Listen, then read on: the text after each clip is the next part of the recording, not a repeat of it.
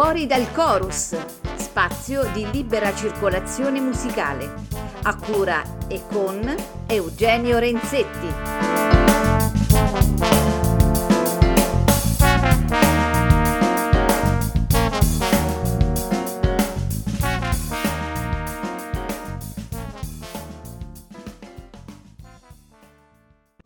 Cari amici di Fuori dal Chorus, ben ritrovati, buon sabato pomeriggio e siamo sempre qui sulle onde di www.ameriaradio.com per parlare di musica.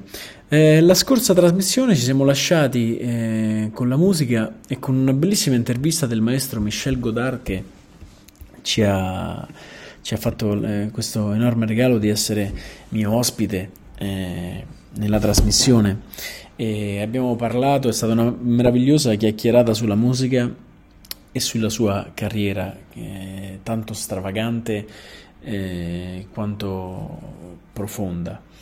Vi ricordo che ovviamente tutte le puntate di Fuori dal Chorus sono riascoltabili in podcast sul sito www.ameriaradio.com e più nello specifico sotto la trasmissione, appunto, Fuori dal Chorus, spazio di libera circolazione musicale. Oggi siamo qui, ci ritroviamo come sempre per questo nostro appuntamento con la musica e ritorniamo al jazz. E per ritornare al jazz ho scelto un maestro, un'icona, un suono definito riconoscibile, un volto che è già un'opera d'arte. Stiamo parlando, come avrete visto da tutte le pagine social, di Chet Baker. Chet Baker nasce nel 1929 e diciamo che il suo primo contatto con la musica lo ebbe a 13 anni, quando il padre gli regalò un trombone, che però non riscontrò un grandissimo successo nel giovane Chet, perché avendo un fisico molto esile non riusciva a sostenerne il peso, ma soprattutto non riusciva ad arrivare alle posizioni più lontane della coulisse. Il trombone venne quindi rimpiazzato direttamente con la tromba, lo strumento che poi caratterizzò, insieme alla voce, tutta la carriera di Chet Baker.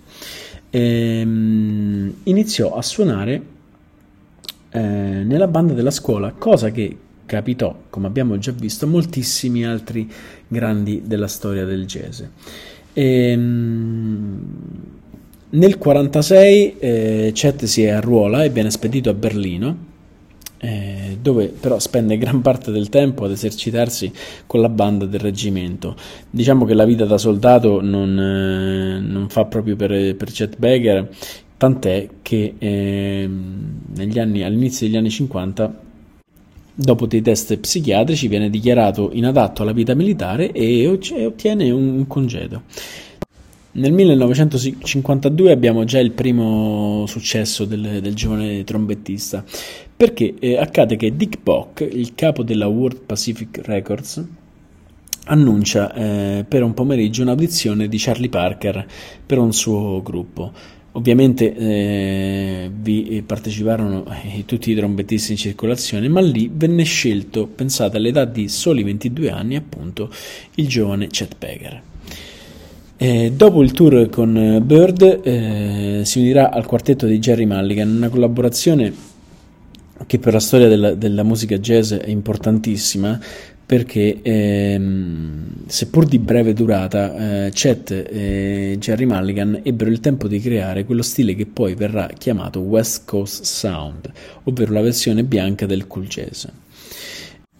Il successo sale vertiginosamente, tant'è che nel 54 e credo anche nel 55 vincerà il referendum come miglior trombettista di jazz del mondo, superando Miles Davis, Dizzy Gillespie, Clifford Brown e tutti gli altri trombettisti in circolazione, e gli verrà proposto un contratto di 7 anni con la Columbia Pictures per girare dei film, che lui però rifiuterà, perché il suo obiettivo e il suo scopo principale nella vita era quello di suonare.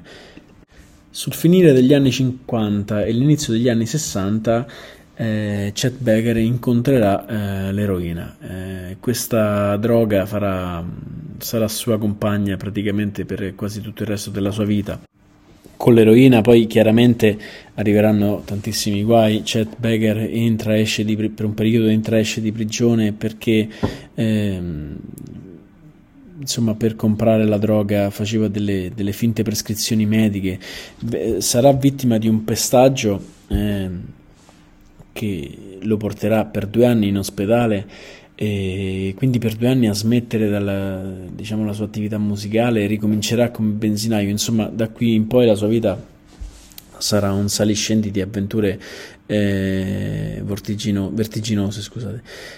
Però sicuramente non smetterà di essere musicista e non smetterà di coltivare questa sensibilità sfrenata che poi è caratteristica del suo suono e della sua idea di musica.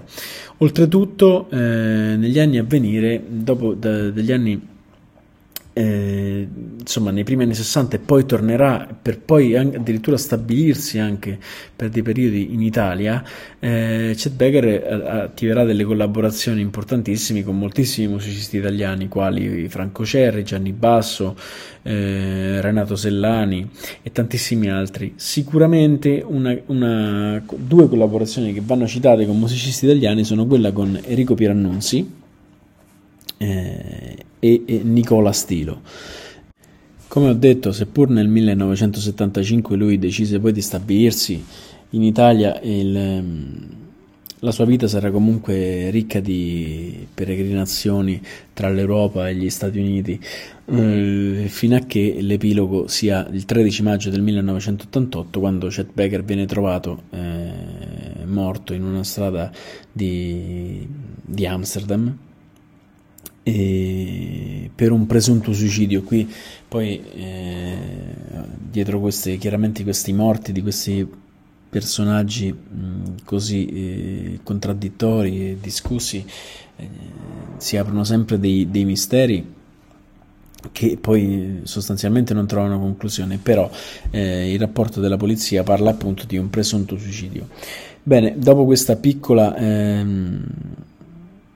riassunto della vita di Chet Baker, che non lo onora sicuramente perché tantissime sono le collaborazioni, inciderà per dei film, sarà attore in dei film, avrà delle collaborazioni importantissime, però secondo me la cosa più importante da dire su di lui, prima di ascoltare il live che andiamo ad ascoltare questo pomeriggio, e parlare un po' del Chet Baker musicista. Io rimango sempre stupito ogni volta ad ogni ascolto di questo musicista, perché scopro in lui sempre delle nuove sfaccettature di un'estrema sensibilità, che passa e che arriva all'ascoltatore sempre tramite questo suono di una delicatezza e di una cura, di un'espressività infinita, sia il suono della sua tromba che il suono della sua voce.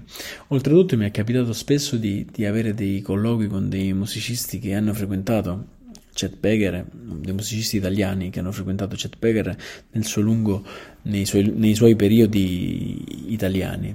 E la cosa divertente ma anche molto emblematica è che Chet Baker lasciava lo strumento sul palco, saliva sul palco senza fare neanche una nota. Per chi suona uno strumento ad ottone sa che riscaldare le labbra è sempre un'ottima pratica, è anche molto comodo per evitare di sbagliare.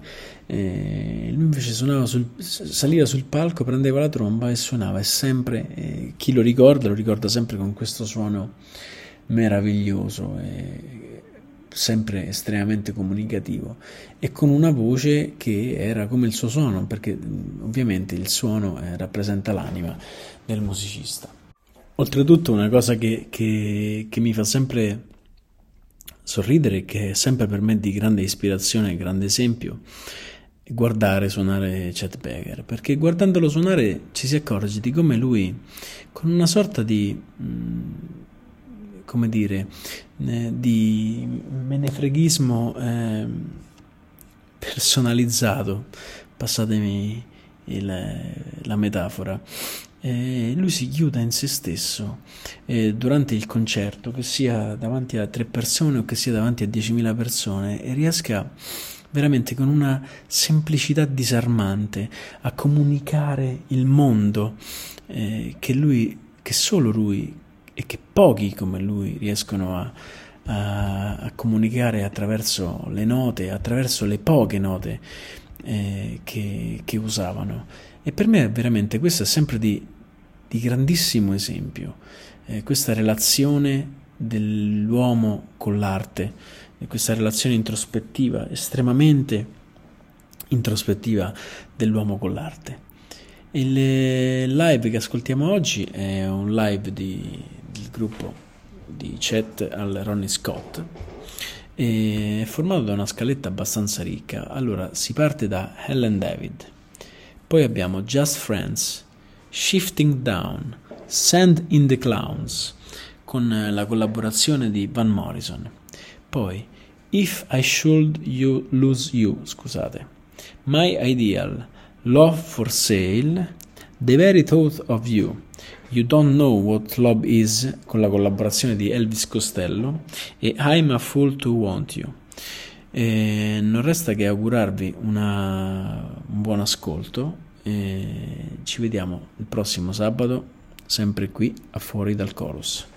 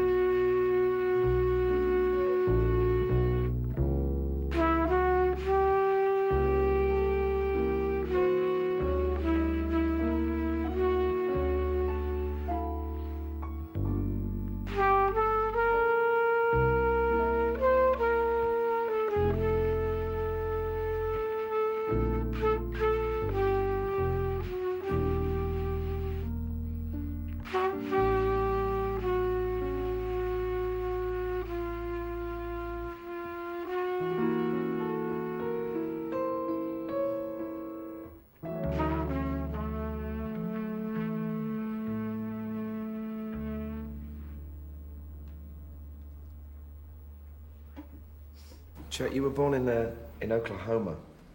Do you have any memories of Oklahoma? You moved when you were quite young, I believe.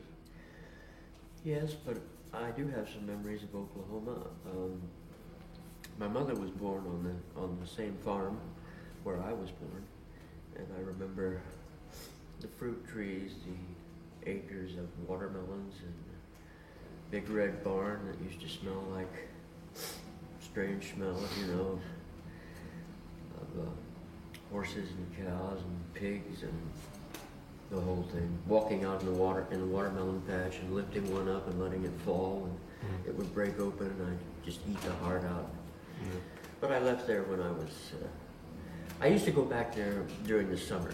Yeah. And I lived in Oklahoma City really from the time I was about 1 year old with my aunt. Mm. And then at 10, I moved to California. Just friends, lovers no more. Just friends, not like before. Think of what we've been, not to kiss again. Seems like pretending it isn't the end. Two friends drifting apart.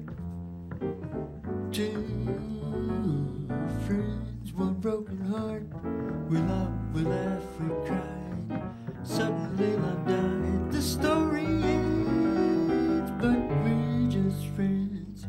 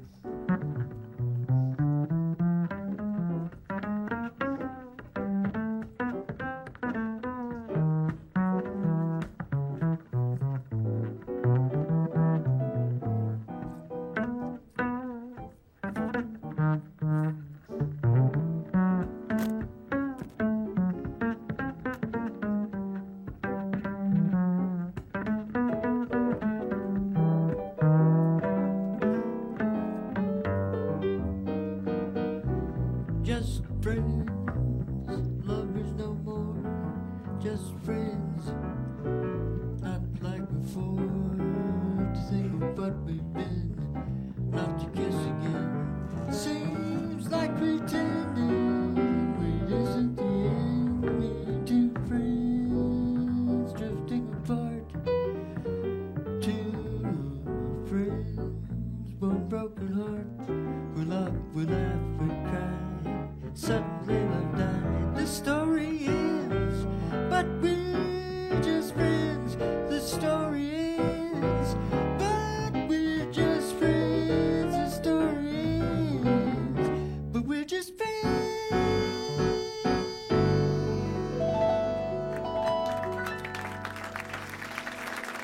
don't work that much in America?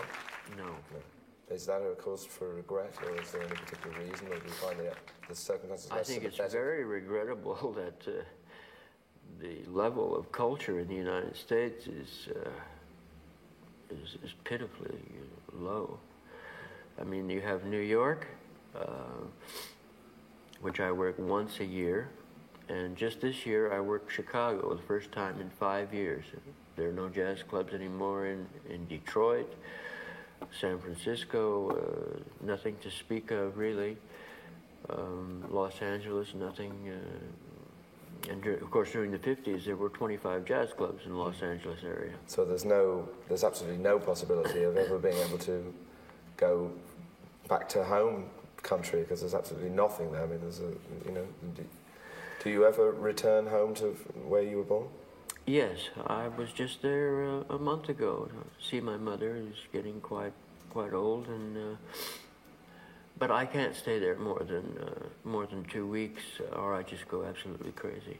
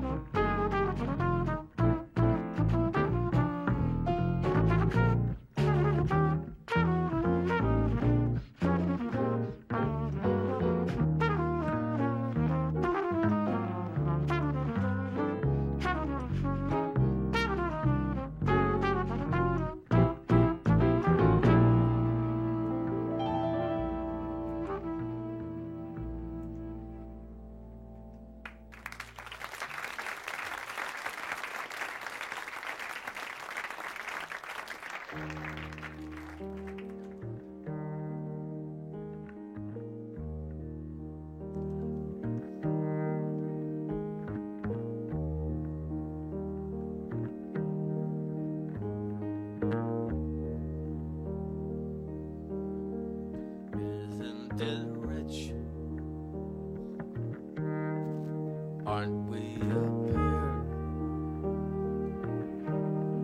Me finally here on the ground, and you in there, sending the clouds,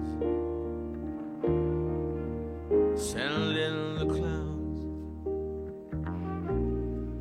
Isn't it bliss?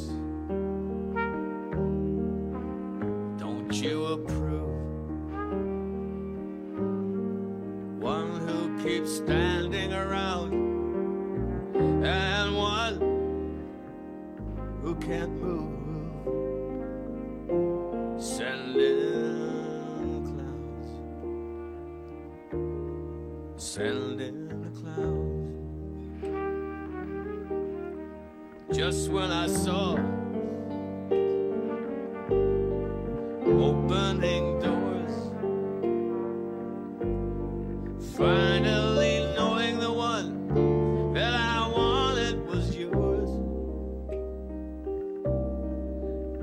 My entrance again with my usual flair, sure of my lines. No one was there. Just a farce. My fault, I fear. I thought you'd want.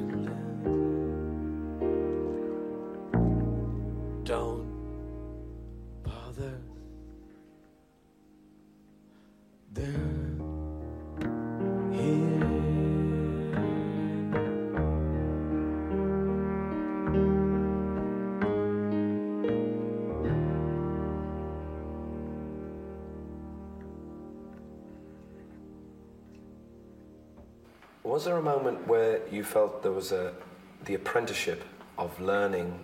You said that you'd studied music and then found that you know, a burden, an unnecessary burden for what you wanted to do.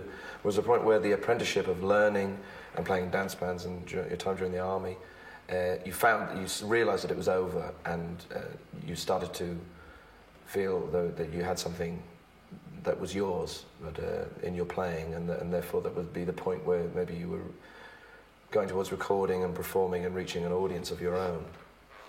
Well, probably when I won the audition to work with Charlie Parker in 1952, I think that would have been the turning point right there. That was something of a sort of accolade. You were quite young then? I was 22. I came home one day and there was a telegram from Dick Bock saying that there was an audition for an engagement with Charlie Parker at the Tiffany Club at 3:00. So I raced up there and has kind of swinging doors, you know. It's very dark inside. It was very bright outside. So I couldn't see anything for about 5 minutes. And then as my eyes got accustomed to the darkness, I looked around the room and every trumpet player in Los Angeles was in there. And evidently someone had spoken to him about me, probably Dick Bock again, and he asked over the microphone if I had arrived yet.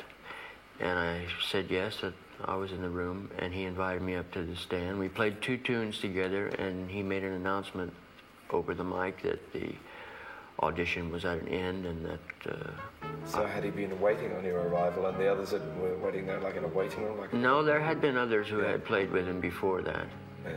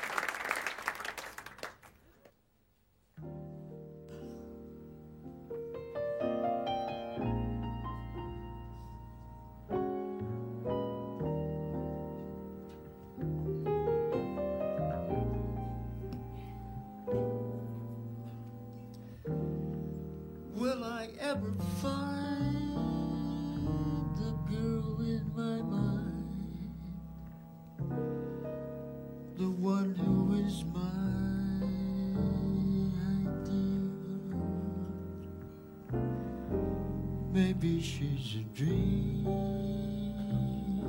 and yet she might be just around the corner waiting for me.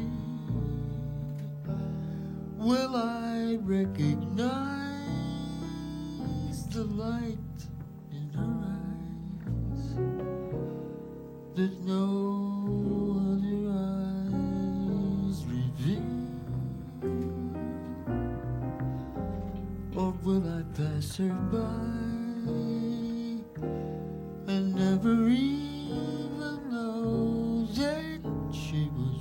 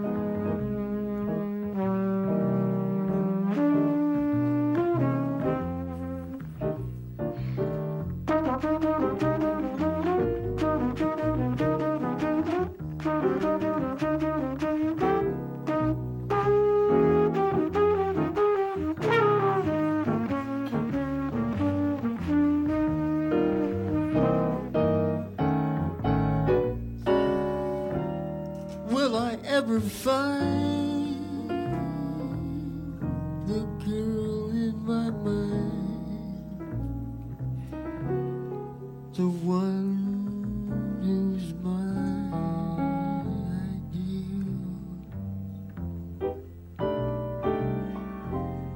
Maybe she's a dream, and yet she might be just around the corner waiting for me.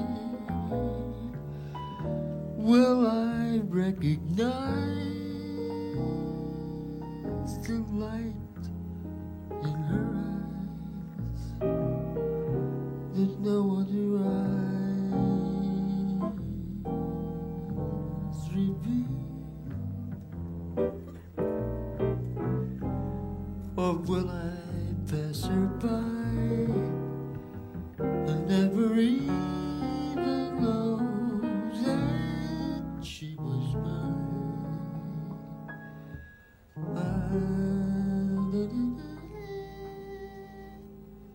I did.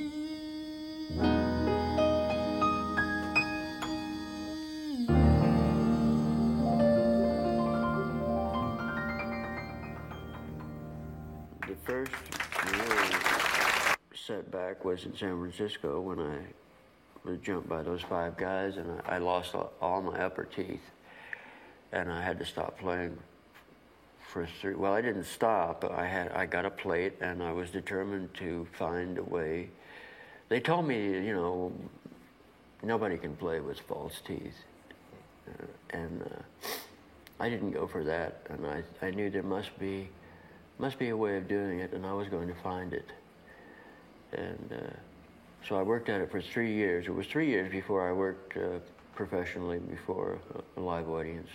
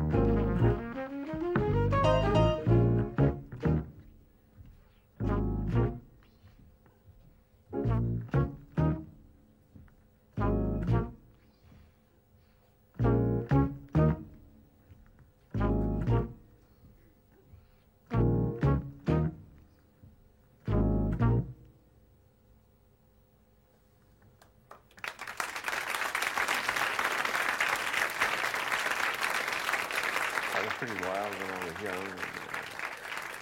I got, as they say, busted twice in California for writing prescriptions, which is really outrageous, and could have ended up very easily, as Art did in San Quentin. But I had some luck on my side that Art didn't have, in that my judge had been a trumpet player in college. And so after 5 months, after the second time I was arrested, he put me back on the street and back on probation, and I immediately got on the methadone program and stayed on there for 7 years. The very thought of you, and I forget to do the little ordinary things that everyone ought to do. I'm living in a kind of daydream. I'm as happy as a king, and foolish though it may seem to me, that's everything. The mere idea of you, the longing here for you. You'll never know how slow the moments go till I'm near to you. I see your face in every flower, your eyes and stars above. It's just the thought of you, the very thought of you, my love.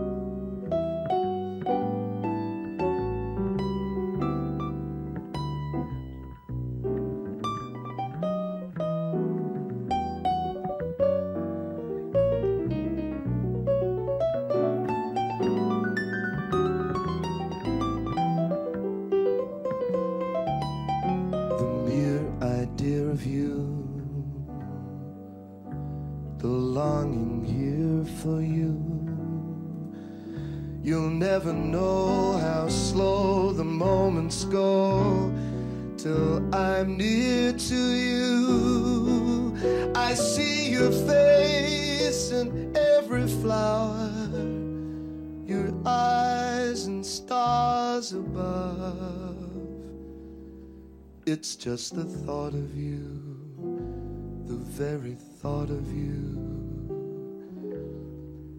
my love.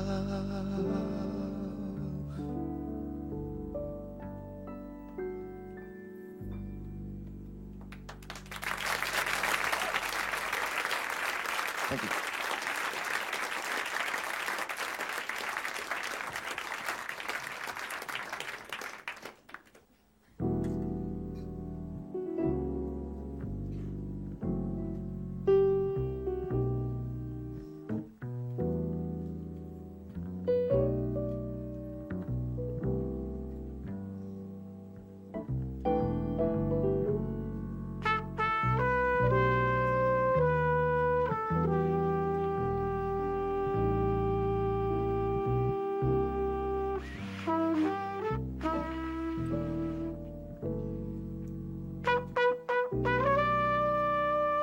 You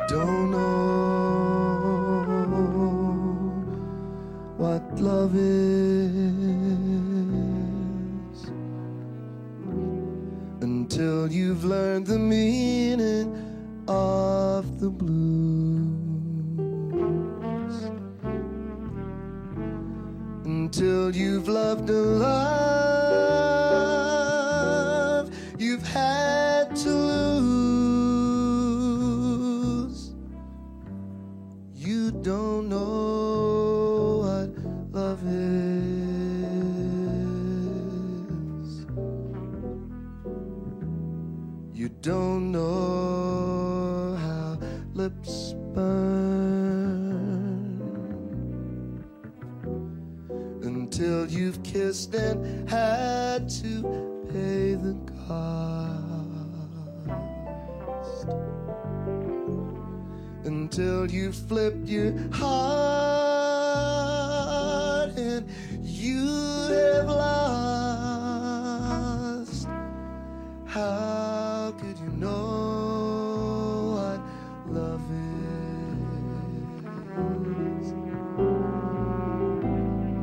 Do you know how lost hearts feel? The thought of reminiscing.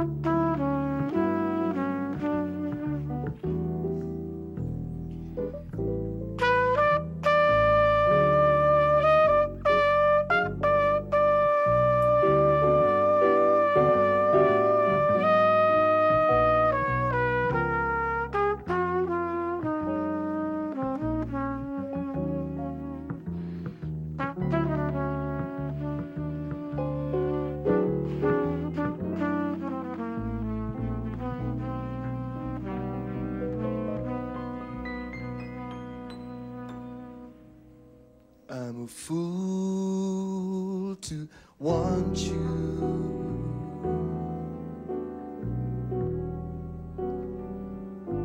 I'm a fool to want you,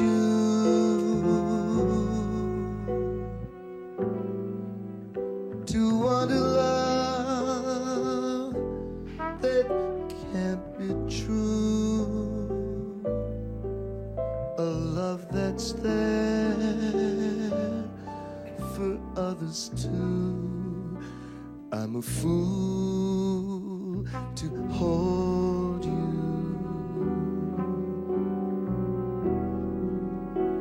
such a fool to hold you,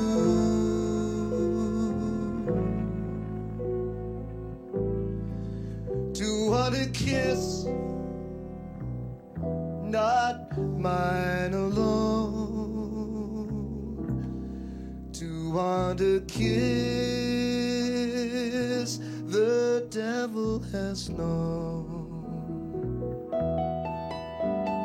Time and time again I say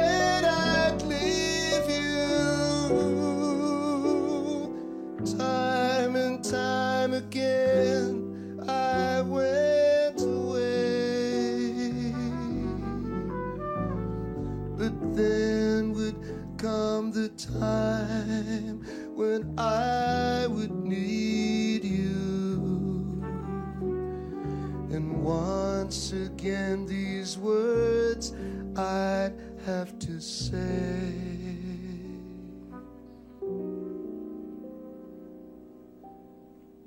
You don't know how hearts burn for love that cannot live,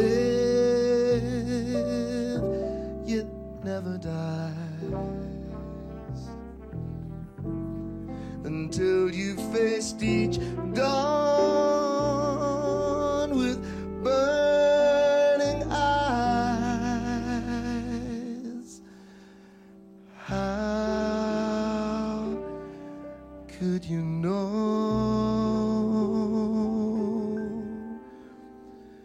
what love is? What love is? What love is?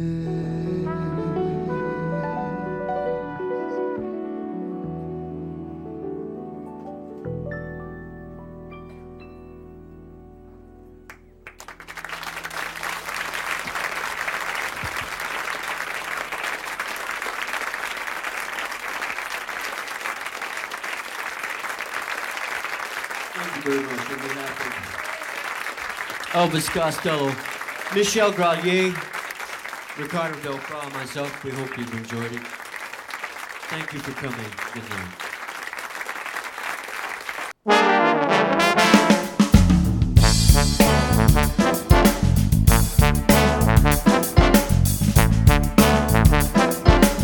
Fuori dal Chorus, spazio di libera circolazione musicale, a cura e con Eugenio Renzetti.